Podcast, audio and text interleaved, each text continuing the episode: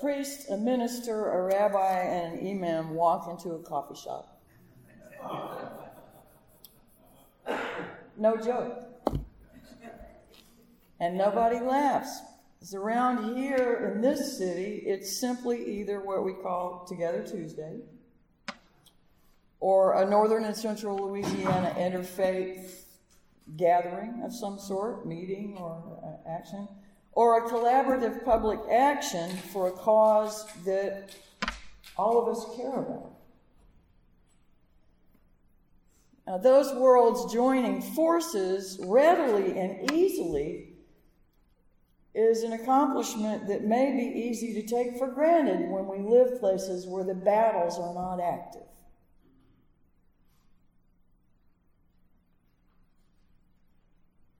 But it's an amazing thing. And I'm grateful every time I get to be part of it. To me, it's a tremendously meaningful and touching occasion. The Polish born American rabbi, one of the leading Jew- Jewish theologians and Jewish philosophers of the 20th century, Abraham Joshua Heschel said, Wonder rather than doubt is the root of all knowledge.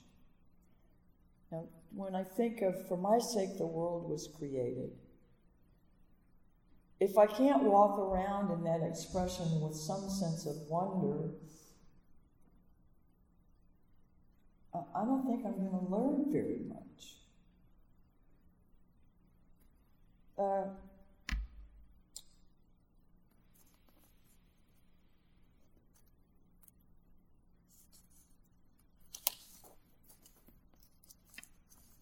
you know, at the same time, thinking about the universe and the way things unfold, and uh, that generally it's the people outside the boxes that come up with solutions that are unexpected.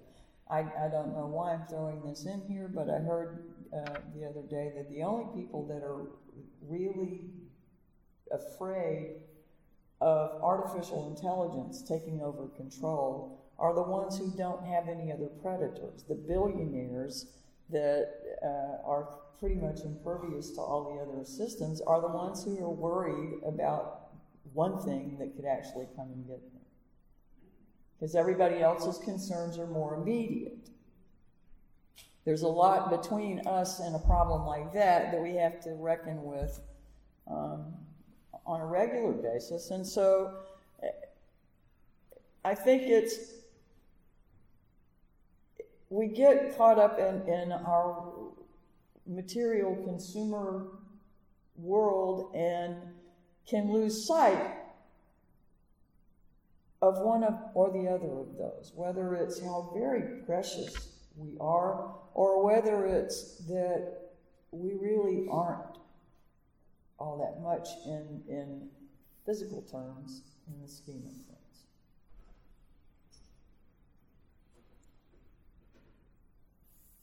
Um, so we're here brought together by a light inside of us and a light that joins us together. Um, but there, there, there's two sides of all these coins. We're in one world, we share one world, uh, but there's so many things that we don't see alike. Um, I think worldviews, the way I'm thinking about them today, and there are you know a million other ways to think about them, kind of break down into three orientations. One is either that uh, that of feeling safe and secure in the world and trusting life and, and finding that there are people in this world who are trustworthy and there are things that can be um, counted on. And another is an orientation that everything's going to get away from you if you don't keep constant vigil on it, that all things need to be controlled, intended, and, and that it's a dynamic of power struggle and um, you know circumstances. It's about manipulating things and events and people, and, and so that they behave in accordance with what we understand they what we think they need to be doing. Um, and then there's a third posture that's one of vulnerability and adaptability and acceptance. Now, all three of these can be positive and negative things. The feeling safe in the world can be utterly naive.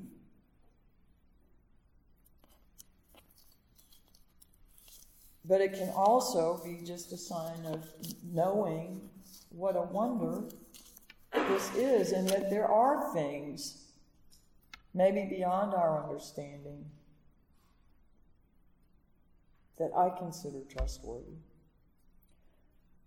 I have not lived a life that taught me to find life untrustworthy. So it's it's a position of privilege, it's a position of naivete in a lot of ways, but it's one that is rooted in conviction and experiences that I can't make go away. They were things that I didn't look for, they were things that uh, weren't given me by other people. They are my experience that shows me this. And then there are things about the control deal that if we're not paying attention, the malevolent actors around us, whatever caused them to be that way, will get out of hand. There, there are things that we have to pay attention to, or um, all the weeds take over. The poison ivy grows a whole lot faster than the flowers do. You know, the. Uh, uh, but being that kind of uh, being about control and about manipulation and um, power shut you down they keep you constricted and they keep you away from many of the most beautiful and worthwhile things in life. So that's not okay all by itself either. And then there's the vulnerability and the adaptability and the acceptance. Now, that can be something that we come to along a spiritual life and a spiritual journey that is a beautiful thing and humbling thing when we arrive at it, or it can be something that's imposed by something outside of us that takes us to a horrible place.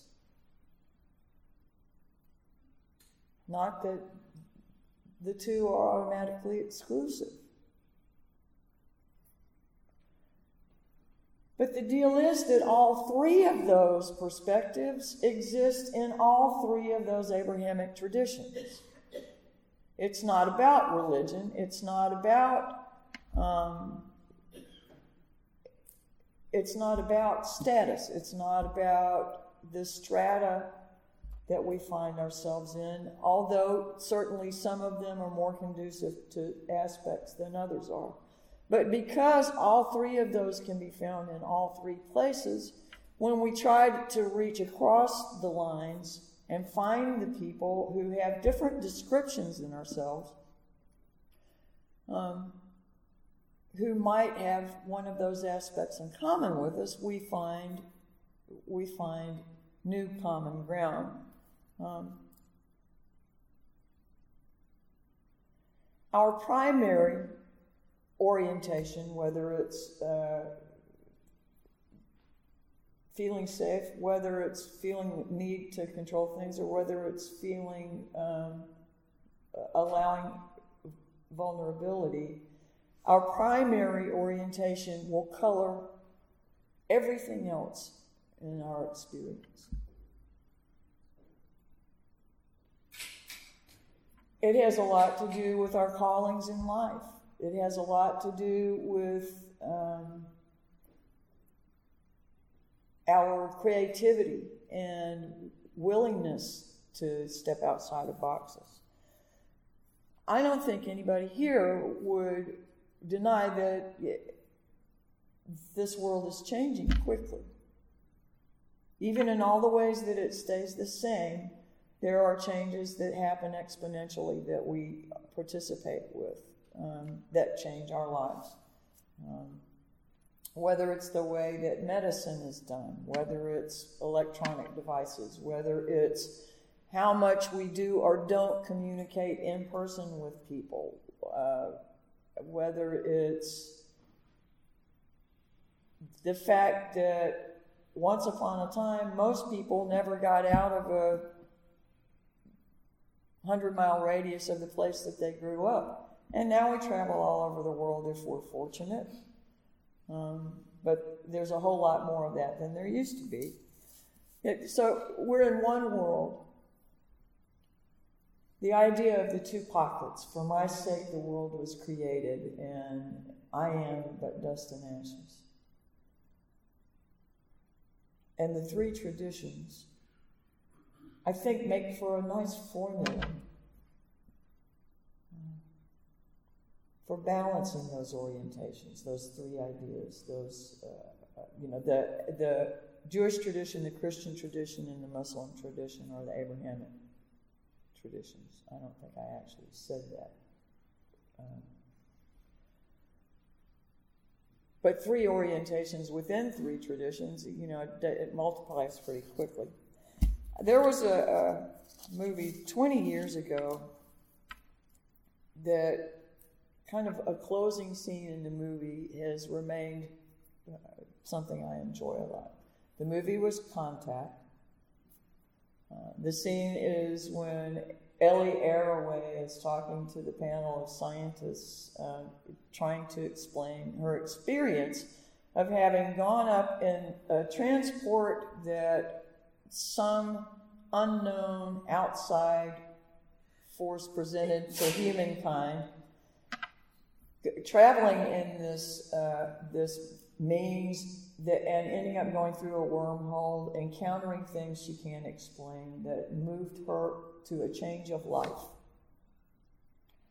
And that's and the, her closing statement is she's been a scientist, rigid, not believing in anything that couldn't be proven up to that point.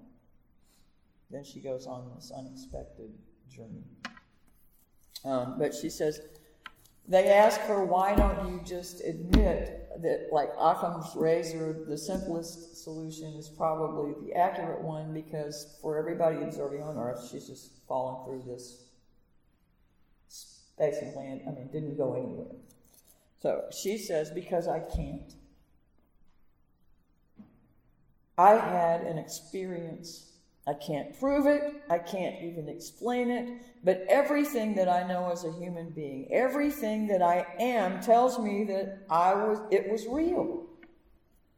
I was giving some, given something wonderful, something that changed me forever, a vision of the universe that tells me undeniably how tiny and insignificant and how rare and precious we all are a vision that tells me that we belong to something that is greater than ourselves, that we are not, that none of us are alone. I wish I could share that. I wish that everyone, if only for one moment, could feel that awe and humility and hope. But that, and that continues to be my wish.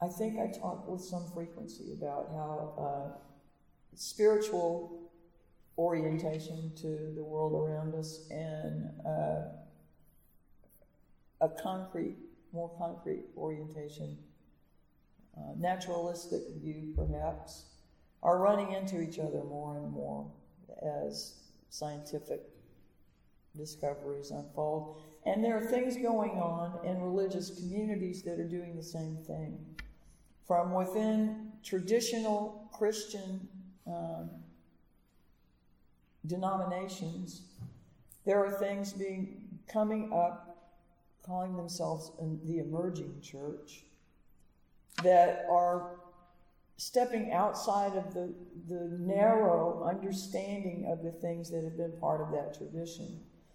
Once upon a time, Unitarian Universalists were cutting edge.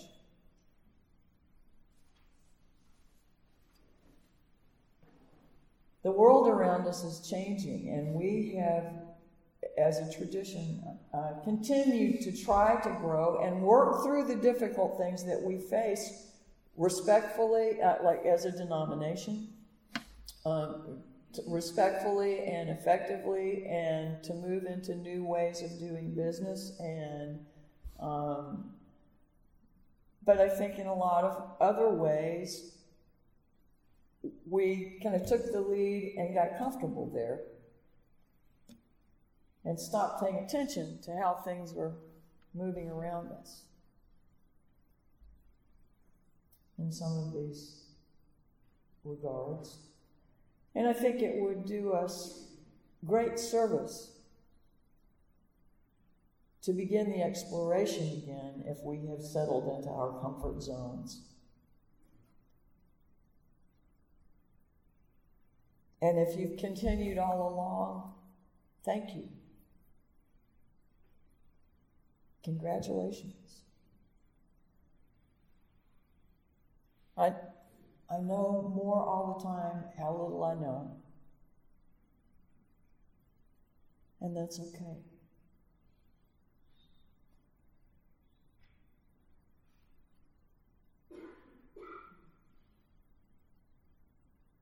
Things touch me in a different way than they used to, and that's okay. I don't have the same kind of confidence that I once had and that's okay.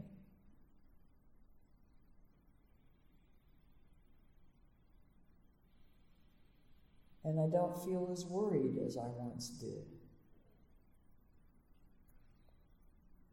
And that's a fabulous thing. Like Ellie Arroway, I wish that for everybody.